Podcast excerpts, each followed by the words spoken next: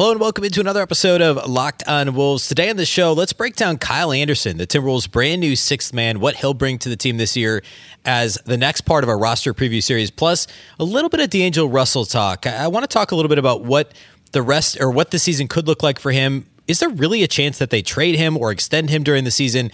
What might that look like this year for the Wolves as they introduce an entirely new rotation with a new sixth man, Rudy Gobert, etc.?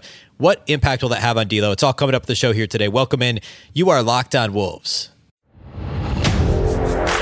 You are Locked On Timberwolves, your daily Minnesota Timberwolves podcast, part of the Locked On Podcast Network, your team every day. Hello and welcome to the Locked On Wolves podcast, part of the Locked On Podcast Network, your team every day. My name is Ben Beekin. I'm the host of Locked On Wolves. Happy Monday, everybody. Hopefully you had a fantastic weekend. We are back daily this week, by the way, Monday through Friday, every day of the week, as Media Day is today, Monday, and training camp kicks off Tuesday. We're just a couple of weeks away from the first preseason game. Right here off the top, a big thank you, first of all, for making Locked On Wolves your first listen each and every day. Of course, this show is free and available everywhere, including YouTube, as well as all of your favorite audio platforms from Apple to Google, Spotify to Odyssey. You can also follow this show on Twitter, at Locked On T-Wolves, and at my account, which is at BBeacon, with two B's, two E's, C-K-E-N. All right, we are a little more than halfway through the season preview series, where we're doing anywhere from a segment of a show to a full show on every player on the Timberwolves roster to kind of preview what the expectations are for each player this season. And today we're just going to do Kyle Anderson. We're all the way to now the top six players who I project will be the top six players in the Wolves rotation. So we'll talk Kyle Anderson today. And then I want to close with some D'Lo talks. We'll spend roughly half the show on Kyle and half the show on D'Lo. I think the D'Lo thing is really interesting, and it's easy to lose sight of the fact that he's a free agent after this year. And we've talked about it a little on the show, but it's been a while, and there really hasn't been much chatter related to a potential extension. Obviously, not much trade chatter. So, could that be weird this year? And what are really the range of possibilities for D'Lo and his future with the Wolves, at least in the next 9 months or so? So that'll be the show here today. So let's start with Kyle Anderson. Kyle Anderson, of course, was added in free agency right before the Timberwolves completed the trade for Rudy Gobert. And I don't think there's any question that he's going to be the sixth man on this team. I'd be surprised if he starts. I think Jaden McDaniels is probably the starting three and Karl-Anthony Towns is the starting four.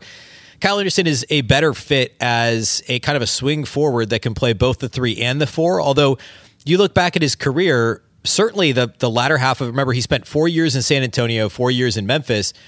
And the latter half of his time in Memphis, he mostly played the four. After for the first 6 years of his career, he was a small forward. Now with teams going, small ball, and he's shown the ability to guard multiple positions. He actually spent, according to Basketball Reference, almost a third of his minutes last year were actually as a small ball center with Memphis. And of course, they had that interesting front court. Jaren Jackson Jr. kind of being in and out of the lineup, and whether it was injury and then foul trouble and all that stuff. Consistently in foul trouble. So that kind of. Memphis just has a really unique roster, and I don't know that Kyle's going to play a lot of center with the Timberwolves, given that they have two of the best four centers in the entire league on their roster. But the positional flexibility of Kyle Anderson to play the three, the four, or the five, I think the most likely scenario is he comes off the bench as the primary backup at the power forward spot. And I think he probably plays 22 to 24 minutes per game. He was about 21 minutes a game last year in Memphis. He's played as many as 29 a game in his career back when he was a starter, when he first signed in Memphis 4 years ago. I think he's probably in the 22 to 24 range as really kind of a true sixth man, not your traditional, scorer in a sixth man role. That's more of the Jaylen Nowell microwave scorer, get you a bucket whenever you need it. That's not Kyle Anderson. He's more of a well-rounded player that can step in and do whatever you need him to do at any point in time. And but I think in terms of minutes, he sees more consistent minutes per game. He probably ends up sixth on this team in minutes, minutes per game, we'll say, not knowing what injuries will look like this year. But I see him as the first guy off the bench in the front court to spell either Karl-Anthony Towns or Rudy Gobert, depending on foul trouble, depending on what Chris Finch's rotation actually looks like this year. I think the ideal scenario is going to be Gobert gets the first rest, maybe call it 5 minutes left in the first quarter. And Anderson comes in at the 4, Towns slides to the 5, where obviously he's played his entire career, very comfortable there. And say the second quarter starts, Rudy comes back at the 5, and Towns goes to the bench. Kyle Anderson stays in at the 4 and plays another stretch of minutes. And then eventually you play both Towns and Gobert again together, middle part of the second quarter. Maybe towards the end of the first half, Anderson comes back in the game. And again, depending on foul trouble matchups, et cetera, who's playing better, that whole thing, or any of those numbers of factors, Kyle Anderson could come back in the game and play more minutes at the 4 next to one of those guys at the 5. So you're essentially going to have this 3-man big rotation, in my mind, at the 4 and the 5 between Gobert, Towns, and Anderson. Towns and Gobert are going to be in the 32 to 33, 34-minute per game range. Anderson's going to be in the 22 to 24-minute a game range. And you've got Naz Reid and Nate Knight as kind of your backup 5 options if foul trouble becomes an issue. But the idea there is Kyle Anderson can slide in very comfortably and play the 4 next to either one of those guys. And he did that with Memphis. We look at Memphis's roster last year, and Kyle Anderson, played with any number of lineups. He had a lot of success next to Jaren Jackson Jr. If you look at the numbers from last year, and I think it'll be really interesting to see exactly what that rotation looks like this year. I think another thing to point out is I mentioned earlier, he played small ball 5 at times last year with Memphis. I don't think he'll do that a lot in Minnesota, but for some perspective, remember, I mean, Kyle Anderson's he's a big dude, right? He's like 6'9", wingspan is well over 7 feet. He has a lot of length. He's not ultra athletic, right? There's a reason his nickname is Slow Mo. But the wingspan and the overall size and the length is huge, but he's not a really big guy. He's not your traditional 4, right? There's also a reason he played the 3 for much of the first 6 years of his career and still does sometimes. But the rebound rate is really impressive. I mean, his rebound rate last season was exactly 13%. Well, what was Naz Reid's rebound rate last year? 13.3%. He effectively had the same rebound rate as the Timberwolves' backup center in Naz Reid. Now, Naz is a poor rebounder, poor defensive rebounder as far as centers go, and it was a little undersized. Kyle Anderson, though, played 30% of his minutes at the 5 last season and played both forward spots. So the fact that he effectively has the same rebound rate as Naz Reid says a lot about both players. It says Kyle Anderson can be physical. Kyle Anderson can be versatile. He can fill in a number of different places. And Naz Reid is, a poor rebounding 5. And that it just kind of is what it is. So I think that's a really interesting nugget with Kyle Anderson too. Let's close out the Kyle Anderson conversation next and talk a little bit about some other things he does well and how he'll slide into this rotation. And then we'll close the show today by talking about D'Angelo Russell and his future with the Wolves. First, though, let's talk about our friends over at BetOnline. BetOnline.net is your number one source for football betting info this season. Find all the latest player developments, team matchups, news, podcasts, and in-depth articles and analysis on every game you can find. BetOnline is the place to go for football betting. As I said, really for anything, but football betting is we're a third of the way through the college season now. We're week 3 of the NFL. That's the place to be. Also, again, I keep mentioning this. If you're into betting the NBA win totals, the Timberwolves win total over-under is still 48.5, which is absurd. And I would definitely recommend hammering the over on the Wolves win total. And now's the time we'll start to see those shift a little with preseason starting here shortly. And for whatever that's worth, which isn't a whole lot with preseason, you're going to see those lines shift a bit. So definitely keep track of that over at BetOnline. As always, BetOnline remains your continued source for all your sport wagering information with live betting and up-to-the-minute scores for every sport out there. The fastest and easiest way to check in on all your favorite games and events, including MLB, MMA, boxing, and golf. Head to BetOnline.net or use your mobile device to learn more. BetOnline, where the game starts.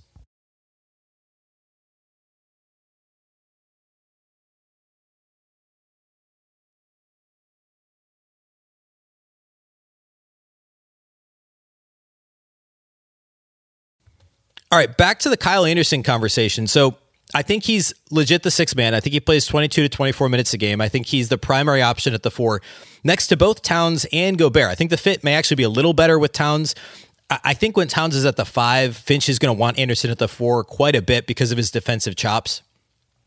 Now, the advanced metrics aren't super kind to Kyle Anderson's season last year with Memphis, but remember, he mostly came off the bench. He was a starter, with their starting unit a couple years ago. Last year, he mostly came off the bench, and a lot of times he was paired with guys who weren't great perimeter defenders, and that can have an impact on some of those advanced metrics. 2 years ago, he was one of the best small forwards in the league, listed as a small forward. He was sixth in ESPN defensive real plus minus, which I think is a pretty good metric when it comes to trying to define individual defense. Again, the number wasn't as good last year, but he played a lot more at the 4. He played some at the 5, which created some noise there. And again, the weird lineups, the injuries in Memphis, and I think some of that is to blame. He was given some pretty difficult assignments in Memphis last season as well. And Taylor Jenkins, the head coach of the Grizzlies, really relied upon him in a lot of different scenarios. With the Wolves, he's not going to be asked to be the primary, defensive guy on the perimeter. He's not going to be getting the toughest matchups every night. That's Jaden McDaniels. If it's a primary ball handler, that's D'Angelo Russell. It's Anthony Edwards, right? Anthony Edwards and Jaden McDaniels are going to be the primary stoppers on the perimeter. Kyle Anderson is going to be asked to play outstanding team defense. He's a much better team defender than he is one-on-one. He's a better defender than Torian Prince, certainly as a team defender. He's not quite as athletic as Prince, but he's a little bit longer. He's a little bit bigger. He's going to be asked to kind of help Towns. And depending on what pick and roll coverage is, it remains to be seen if Finch switches up pick and roll coverages based on the personnel in the game, which would make a lot of sense. But last year, the Wolves, blitzed pick and rolls like 90% of the time for the first three quarters of the season until they started to mix in a few other coverages. They mixed in some drop. They started switching a bunch late in the season when teams were figuring out the blitzing coverage. I think the Wolves will play a ton of drop this year with Rudy Gobert in the game, right? Where he's sinking into the paint and he's essentially making life difficult for the opposing offense with his length, his ability to guard multiple places on the floor. Karl-Anthony Towns is bad in drop coverage. So when Rudy's off the floor, I would imagine that the Wolves may switch to more of a blitzing scheme, which Ant was good at, Towns was good at. It helped hide D'Lo a little bit defensively.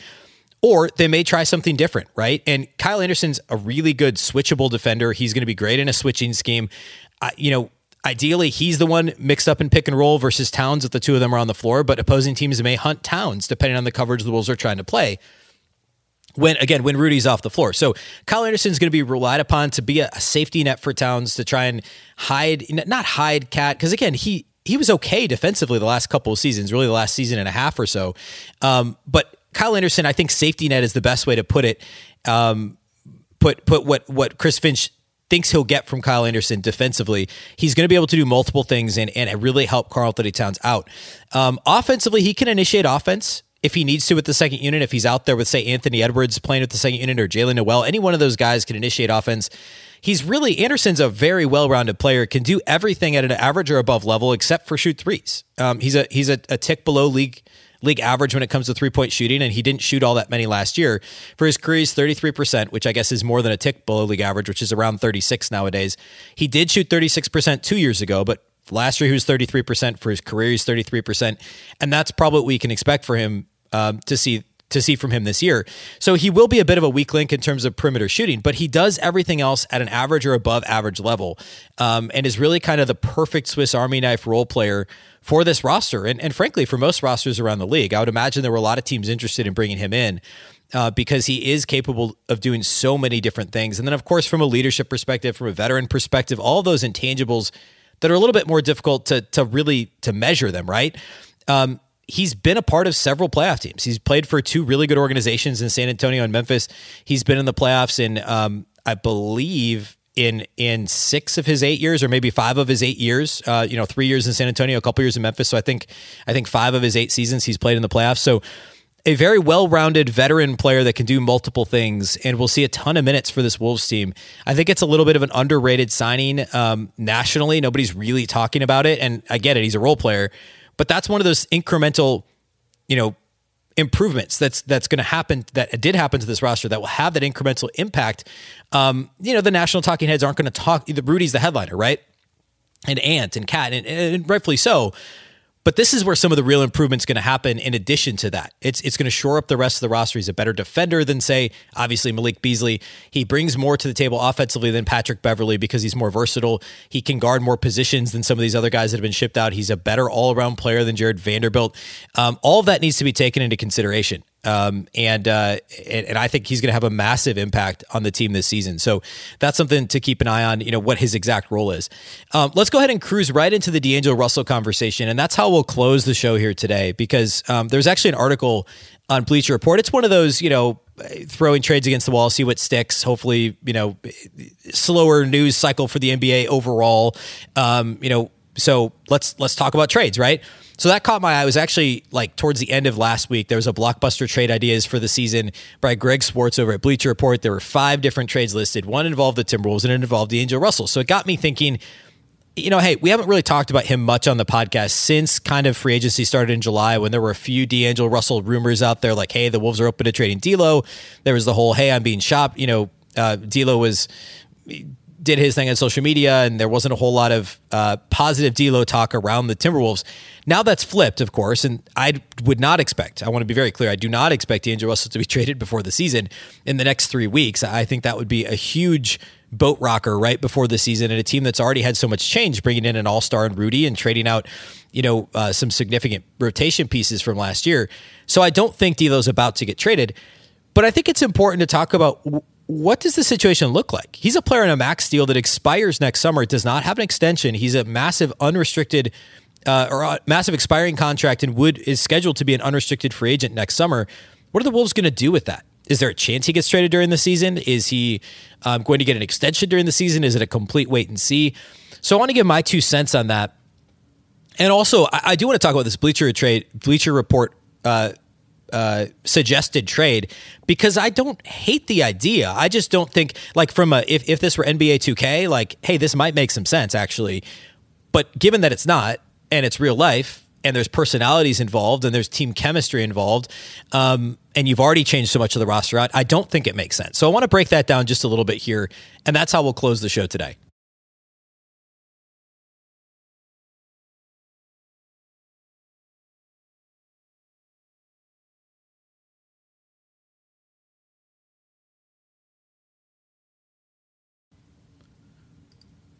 All right, so talking about D'Angelo Russell, the possibility of D'Lo potentially being traded, I don't think it happens this season, right? I don't think it makes a whole lot of sense for the Wolves to rock the boat further. Well, I shouldn't say further, but to rock the boat on top of what they've already done.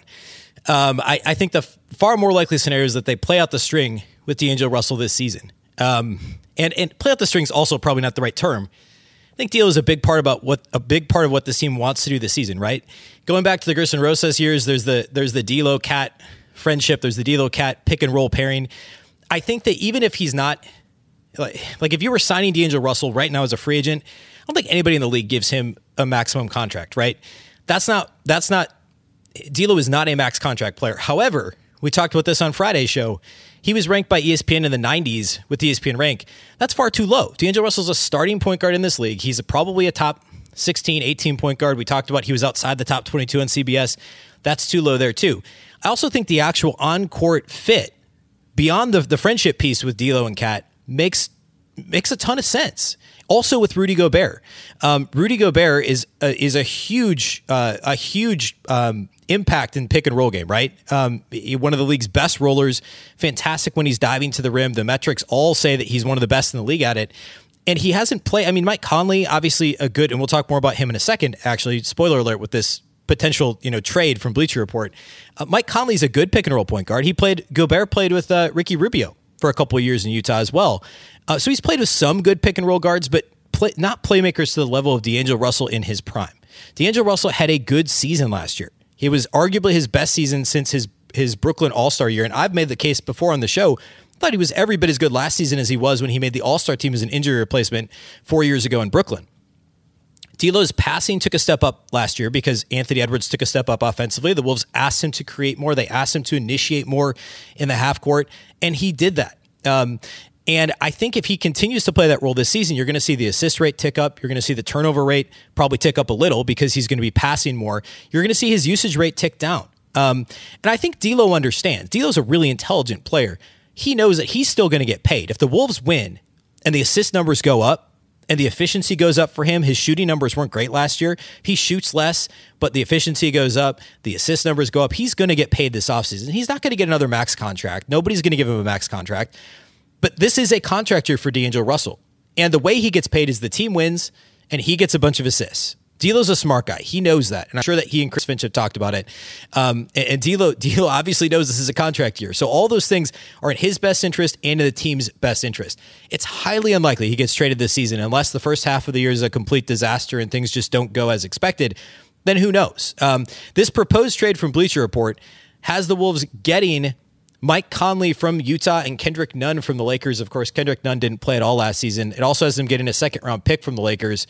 And it would have D'Lo and Jordan Clarkson and Rudy Gay going to the Lakers, Russell Westbrook to be bought out by the Jazz, and a first-round pick going from LA to the Jazz. So at first glance, I hated this trade because Mike Conley's obviously on the wrong side of his career. He's going to turn 35 this season. Kendrick Nunn didn't play last year. But the more I thought about it, you get two seasons of Mike Conley. Again, I'm not advocating for the Wolves to do this. I just think this is the type of thing that could happen, the type of trade return that could make sense. You'd get 2 years of Mike Conley, who's at this point he's not a below average defender. He's not where he was, right? He was once one of the best perimeter point guard defenders in the league. He's now probably average at best, but he's a little better than D'Lo. He's certainly better than D'Lo defensively. Kendrick Nunn is a true kind of six-man type combo guard that can do multiple things, can make threes. And you don't have to worry about giving D'Angelo Russell that big contract, because what's D'Lo looking for? If he's still looking for a max, you're not going to be able to bring him back. If you can bring him back at a lucrative contract that isn't a max deal, then I think you do that too.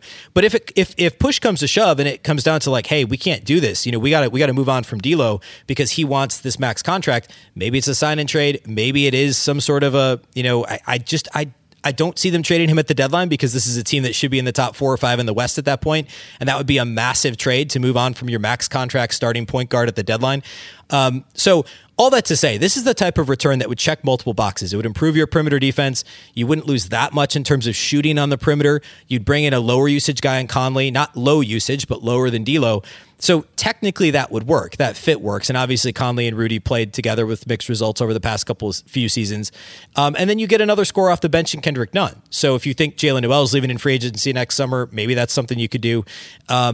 I think the most likely scenario is D'Lo plays the entire year and they work out some sort of an extension late in the season, similar to the Patrick Beverley extension last year, hopefully for more than a season, but where, D'Lo gets paid, the Wolves maintain some flexibility. They don't sign the max deal. They still have the ability to extend both Anthony Edwards and Jaden McDaniels, who are both on their rookie contracts, will be up for extension soon. And then, at the end of the season, perhaps it's a modest as in not a max D'Lo extension, and then you can worry about McDaniels and you can worry about Anthony Edwards. You bring D'Lo back on a modest deal. Again, I go back to D'Lo knowing it's in his best interest all the way around for the team to win, for him to put up good assist numbers, and to just be a little more selective and efficient offensively. And if he can do that, he's going to get paid, whether it's by the Timberwolves or if he moves on next summer, the Wolves get their cap space and D'Lo leaves. That's not ideal, but that's a possibility that could happen. And it wouldn't be the worst thing in the world. If the Wolves determine, hey, we're not going to clog our cap with a max deal again for D'Lo, we're just going to let him move on. That's always a possibility too. So all things are certainly possible here, but it's highly unlikely D'Lo's traded at any point unless things really go south for the team in the first half of the season. Then all bets are off, of course. But the most likely scenario, I think, is some sort of an extension late in the season before he actually hits free agency next summer. But it'll certainly be something to keep an eye on. I don't think we'll hear much in the way of rumors, and that's why I wanted to bring it up now, because this is going to be a low-key storyline for the first part of the year, unless the team struggles, and then it becomes more to the forefront, right? But keep an eye on D'Lo, keep an eye on his season. Don't forget this is a contract year. Expect him to be to have a very good season. I think that he's finally comfortable in his role, and he gets along with Chris Finch, and he could have a really big season for the Wolves. All right, training camp starts tomorrow. It starts Tuesday. We'll get into the rest of the player reviews this week. We'll talk about anything big from Media Day on Monday that comes out, any significant quotes from the players or coaches, and then we'll focus on the starting lineup the rest of the week with season previews, and then we get into preseason basketball. So it's all coming together now. It's all happening. We're finally there. We're to basketball season. So be sure. And by the way, another reminder: we're daily the rest of this week. So Monday through Friday now, moving forward through the rest of the season and really into next July. So make sure you're following and subscribe to Locked On Wolves wherever you listen to podcasts. It's free and available everywhere, including Apple, Google, Spotify, and of course, YouTube. You can also follow on Twitter at Locked On T-Wolves and also at BBeekin with 2 B's, 2 E's, CKEN. Once again, I'm Ben Beekin. This is the Locked On Wolves podcast. And a reminder, you can make your second listen, the Locked On Fantasy Basketball Podcast. Josh Lloyd hosts the #1 daily fantasy basketball show on the planet. It's free and available wherever you get podcasts. This is the Locked On Wolves podcast, and we'll catch you next time.